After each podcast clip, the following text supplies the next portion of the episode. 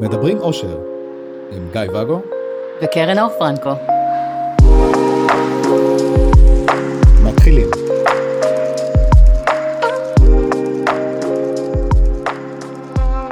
בוקר טוב, בוקר טוב. צהריים טובים. אם לי זה אנחנו, בוקר. אם אנחנו מקפידים על הזמנים הנכונים, אז אה, אז זה בוקר. מה שלומך? בסדר, ואתה? בסדר, רציתי לדבר איתך הפעם כן. על הנושא של אה, ההבדל בין אשמה מול המטמור, מהמם. אמרת אשמה, אני זר בחוסר נוחות, כן? לבין אה, הבן זוג. בוא נתחיל מההתחלה. כן. אתה רוצה להסביר מה זה מטמור? כי יש איזה שני אנשים שלא יודעים מה זה, או הרבה. כן, חשבתי אם הפרק הזה יהיה רק למונוגמים ששומעים אותנו, או אם אפשר, אה, תחשבי על כיוון. בוא, בוא אני אגיד כאן משפט שיהיה אולי קצת צורם לאנשים מסוימים. אם אנחנו מדברים על המונוגמיה ועל מטמור, אנחנו נוכל לדבר גם על מונוגמיה ובגידות. אוקיי, זה אם אתה גם נוגע קורה. באשמה מול מטמור, שתכף תסביר מה זה מטמור, אז זה אותו דבר אצל מונוגמים בוגדים. אף אחד לא בוגד כמובן מקרב מאזיננו, אבל אם? במקרה הם מכירים חבר ש... אז אני חושבת שזה לגמרי מתאים. ובכלל, עניין של אשמה. אנחנו בני אדם, את, אני רובוט. אני פייה. כן. אז מה זה מטמור? אה, מטמור זה השם שנתנו לבן זוג של, הב... של הבן זוג. זה לא השם שנתנו, זה השם שהוא לקח. זה, כן. אז אם אני נגיד יוצאת איתך ולך יש חברה, החברה שלך ואני מטמוריות. ואני יוצאת איתך ולי יש חבר, אז החבר שלי ואתה מטמורים. סבבה. אז השארנו... סיימנו, כן. כן. אז השארנו את ה... אז אשמה. כן, דיברנו, שלא בפרק, על נקודות בעבר שלנו שבהם הרגשת קושי, נגיד. אני מעולם לא. לא, לא, בעבר, בעבר, כשהיית פחות מנוהלת. שהרגשת קושי, נגיד, מול בת זוג של בן זוג Mm-hmm. שלך, שהוא לא אני, שיצאתי איתו, כשבאותו זמן, אם אני חוויתי קושי, אז אני פחות... את- לא היה אכפת לי ממך.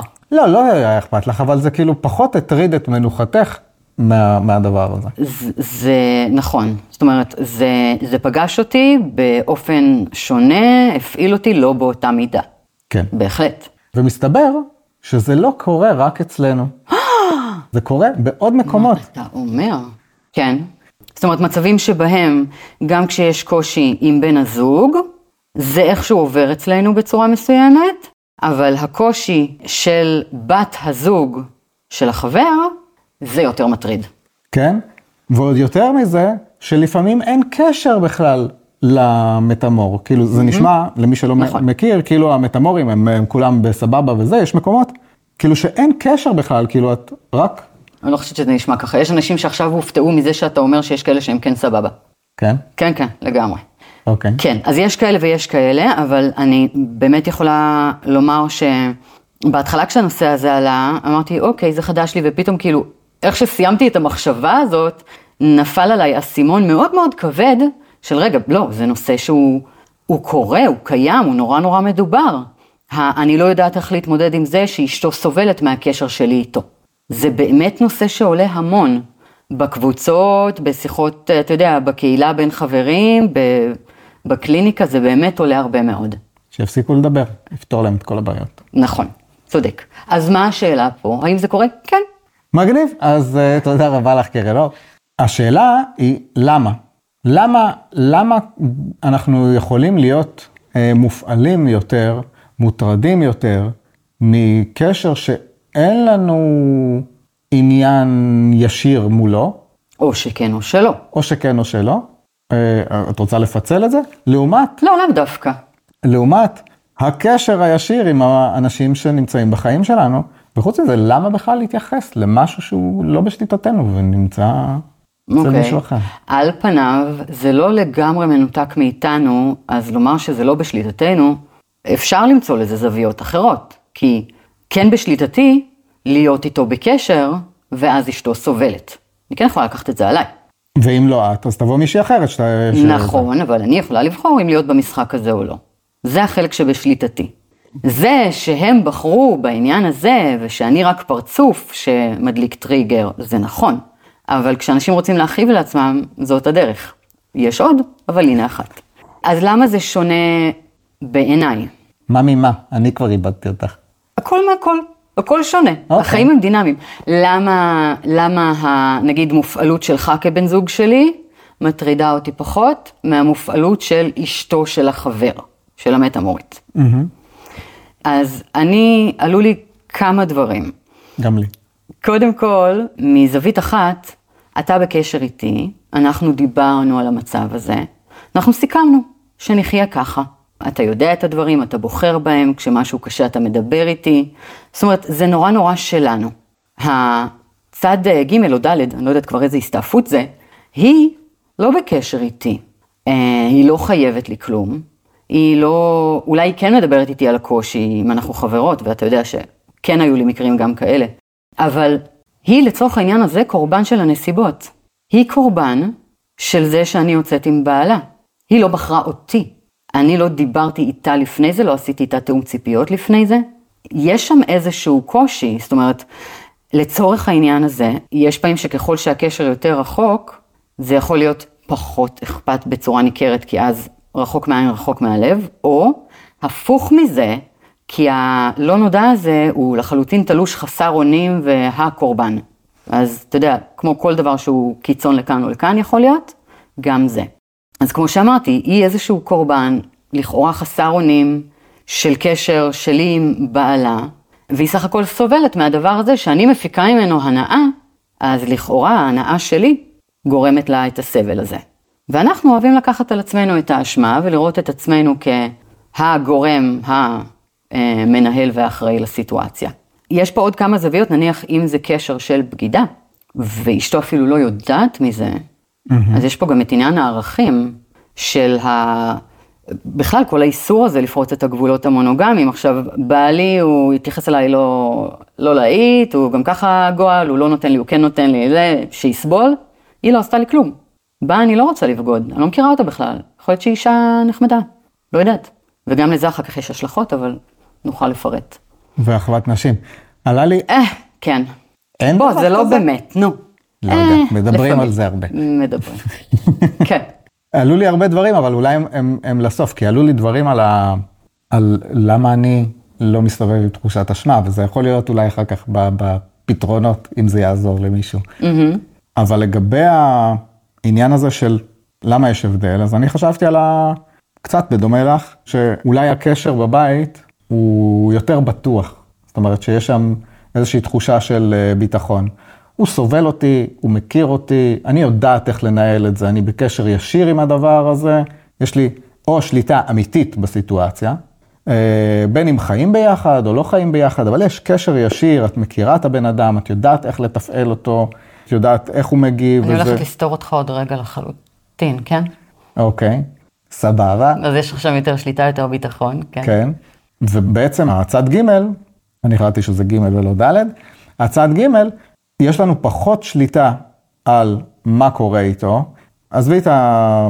על- העניין של הערכים, אני מסכים, בנושא של בגידה, אני יכול לגמרי להבין את זה, אבל אם זה קשר שהוא מהסוגים המאפשרים, המדוברים, אז בעצם כל קושי שיהיה בצד ג' ישפיע על צד ב', שזה כאילו הבן זוג הנוסף, ברמה שהוא יכול או להיפרד, או סתם, או סתם אותך. לבוא מבואס לדייטים, לטיולים, לזה, וכאילו, ואז אתה אומר ההשלכות, שזה סבבה שהוא יהיה בבאסה על דברים אחרים, אבל לא ההשלכות זה.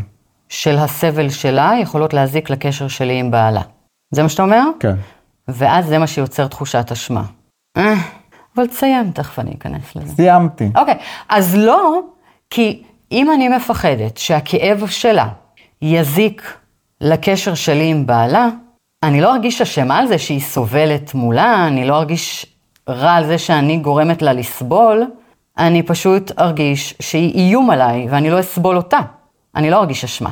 אשמה זאת חמלה, אם היא מאיימת עליי, פחות חמלה תהיה שם. דעתי. הסתירה השנייה שאני רוצה לתת לך, מה הייתה הנקודה הראשונה? שאמרתי שאני הולכת לפרק לך. את זה. כן. אמרת שאני מרגישה אשמה יותר מול אשתו לעומת מול בן הזוג שלי, כי עם בן הזוג שלי יש ביטחון ואני, אחלה, אני יודעת שהקשר הזה יציב. הוא יוצא לדייט, אני סבבה? אולי כן, אולי לא. יופי. למה אולי לא סבבה? מה אני חווה שם אם הוא יוצא לדייט כשאני לא סבבה? את אה, קשת הרגשות, אה, שהם קנאה, תסכול, עצב, אה, רצון אה, לפנצ'ר לה את הצמיגים, כל מיני כאלה, אתה יודע, הקזואלים האלה, כן. שהם נובעים ממה? למה אנחנו נקנא? למה אנחנו נכאב שבן הזוג יוצא? למה נרצה לפנצ'ר צמיגים? אל תעשו את זה, זה סתם, אני, זה לא באמת. למה אנחנו כואבים כשבן הזוג יוצא לדייט? כי ערך עצמי.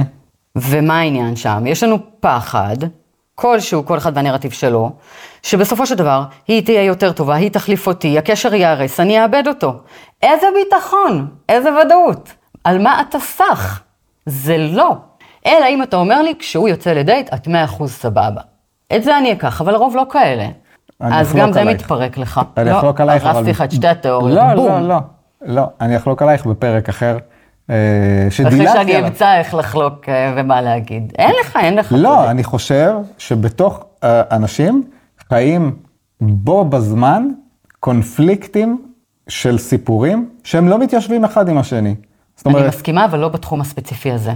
כי אם יש לי אה, ביטחון וודאות בקשר, אז יש לי ביטחון וודאות בקשר. זה לא אם אני יוצאת יש לי ביטחון וודאות, ואם אתה יוצא אני אמות. זה יפגוש אותנו באותה נקודה, לכן אנשים סוחבים אשמה בתוך הקשר כשהם יוצאים החוצה, בגלל נושא הביטחון והזה. אני חולק עלייך, אבל... אה, אה, עכשיו, ועוד שאלה, אמרת, הביטחון בקשר גורם לי לא להרגיש אשמה מולך, מה הקשר לביטחון מול המטמורית, שיגרום לי להרגיש או לא להרגיש אשמה? איזה ביטחון אני צריכה איתה? אני לא יודע, זה לא ישפיע עלייך יותר אם נדבר על המונוגמיה. אם היא זאת שיזמה, והיא זאת שלא הולכת לוותר, ולא משנה כמה היא סובלת, הקשר יישאר פתוח, ו... והבן זוג עדיין יהיה איתך בקשר. לא יגרום לך לפחות אשמה? הקשר, לא, לא, הקשר שלי עם הבן זוג והביטחון שבינינו לא קשור לאשמה, לא קשור. זה יכול להיות קשור לחששות, לתסכולים, לכעסים. האשמה היא, היא מגיעה מרובד אחר. זאת אומרת, האשמה היא על, על החוויה הפנימית שלה בנוגע לקשר שלי איתו, ולא על ההשלכות שזה יעשה על הקשר שלי איתו. אוקיי. אולי בגלל שאני לא חוויתי אשמה על הדבר הזה, אז קשה לי ממש להתחבר ל... כן, הבחנתי לב, כן, זה פחות כאלה. אבל אה, אני כן יכולה לומר שבאמת הרבה פעמים אה, אני נתקלת במקרים כאלה. אפילו אני אישית, אתה יודע, אם תיקח כמה שנים אחורה, קשר אחד ספציפי, דיברנו עליו, אני הייתי בקשר איתה, כשאני יוצאת עם בעלה, וידעתי שהיא ממש חווה שם סבל, ואנחנו בטוב, היא ואני, חברות, והעדפתי פשוט לעזוב. לא כי אתה סבלת שם, וגם אתה חווית קשיים.